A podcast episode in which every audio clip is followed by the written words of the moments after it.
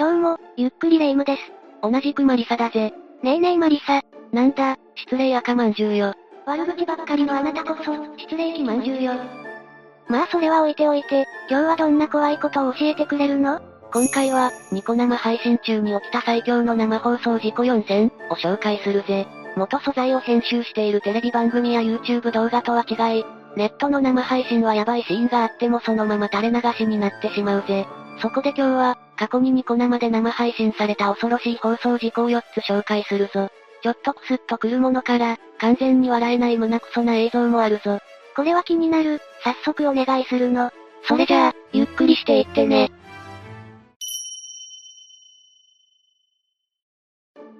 まずは、片桐えりりかさんというニコ生配信者、そして大人女優として活躍していた女性が起こした放送事故だ。にせんじゅういちねんしちがつに起きた出来事なので、知らない人も多いかもしれないな。結構美人な方だと思うんだけど、一体何をしでかしたのかしら？そうだな、今の時点では彼女については、初代ボンバーガール、とでも言っておこうか。何よその珍妙にして滑稽な通り名は。何があったのか詳しく解説していくぜ。にせんじゅういちねんしちがつ、当時はたちだった彼女はいつもの通り生配信を始めるぜ。なぜかガッチャマンのコスプレに身を包み、はたちになったので、選挙ができる年ですとつかみの挨拶をかます。なんでガッチャマンのコスプレをしつつ、選挙権があるって報告をしたのかしら。疑問だらけだがな。いちいち突っ込んでてもキリがないぜ。挨拶が終わると、彼女はおもむろにスマホで音楽を流し始めるんだ。そして、黒い椅子には花火が何十本もくくりつけられていて、ライターで順番に点火していくぜ。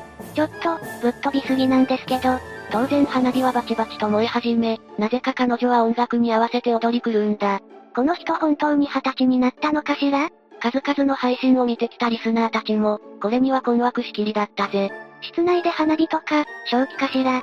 すると煙に反応し、火災報知器が鳴ってしまう。そりゃ当然よ。外でさえまとめ花火は危ないのに、何をやってるんだか。焦ったエリリカさんは、息をフーフーして消火を試みるも、消えるはずもなく。何やってんのかしら？笑いながら焦る彼女の元に、ワイシャツ姿の男性が登場するぜ。一部リスナーは、パパ登場、とコメントしていたから、エリリカさんの父親かもしれないしが、詳しい関係性は不明だ。だけど驚くべきことに、この場所は男性の部屋だったんだよ。は？せめて自分の部屋でやりなさいよ。何してんの？と怒った男性は窓を開けたり事態の沈静化を図るぜ。この時には幸いなことに、花火は消えていた。当のエリリカさんは、ごめんなさい、誰か来る？どうしよう、とパニクっている。謝るなら、そもそもなんでこんな行為したの？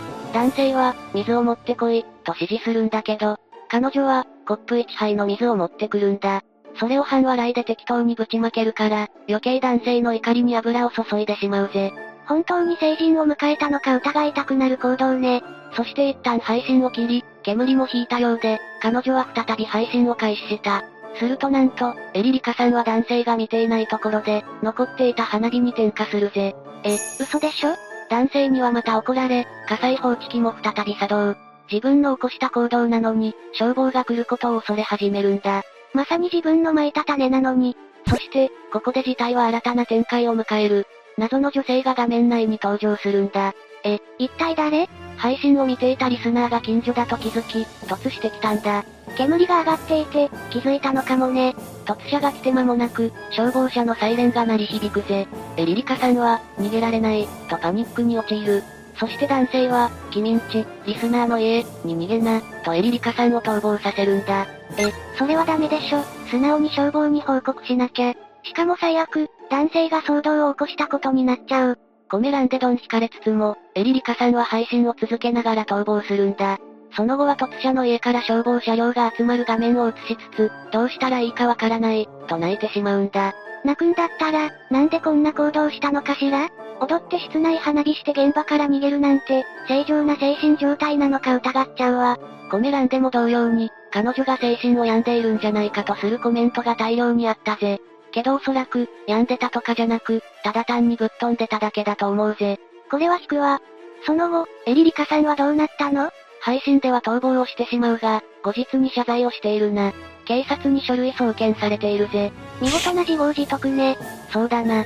そして、エリリカさんが初代ボンバーガールと言ったが、二代目ボンバーガールも存在するんだ。に代目については、またいつか取り上げようと思うぜ。お次はにせんじゅうななねんじゅうにがつにじゅうさんにちの生放送を紹介するぜ。ここでは人気お笑いコンビ、ニューヨークがやらかしてしまう。彼らって、エムワン にも出場してるわよね。ああ、にせんじゅうきゅうねんとにせんにじゅうねんに決勝まで出場しているな。時系列的には、お茶の間の人気を大々的に獲得するよりも少し前の出来事になるぜ。この日はお一人様でもクリスマスが楽しくなる、というお料理番組的な配信内容だったんだけど、一緒に出演した料理動画クリエイターのパンツマンさん、神崎さん、と一悶着も二悶着も起こしてしまうんだよ。確かこの人、ちょっと個性的な動画内容だけど、再生数もかなり獲得してる人気者なのよね。それで、彼らはどんな放送事故を起こしてしまうの？ニューヨークの二人が、神崎さんに対してしつこいいじりを繰り返していたことがきっかけだったんだ。どんないじりだったの？動画冒頭の登場シーンから、初対面ですぐにわかりました。変な人だって。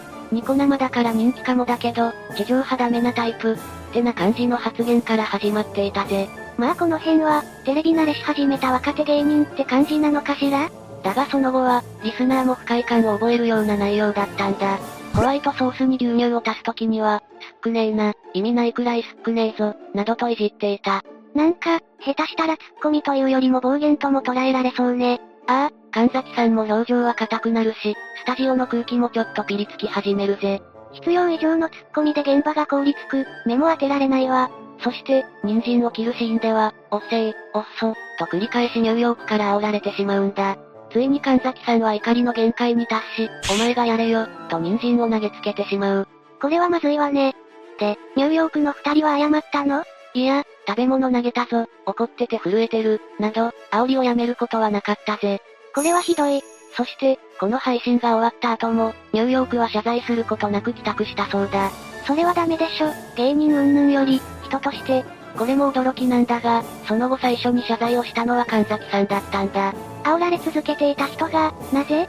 誠心誠意、しっかりと謝る神崎さんに対し、彼の味方をする声が多かったな。その後にニューヨークの二人もツイッターで謝罪文を発表したが、厳しい反応が多かったみたいだぜ。うーん、なんか誠意が感じられないわね。しかも、彼らの文章は全く同じで、コピペ文章とも言われていたからな。こういう見ていて嫌な気持ちになる騒動は、今後あまり起きてほしくないわね。お次は、生配信中に意外な、乱入者が現れたという放送事故だ。ら、乱入者？それは大事件じゃないの？この女性リスナーさんは、踊ってみたなどの配信内容で人気を得ていた人なんだ。配信が一息ついた時、なんと、犬、が現れるんだ。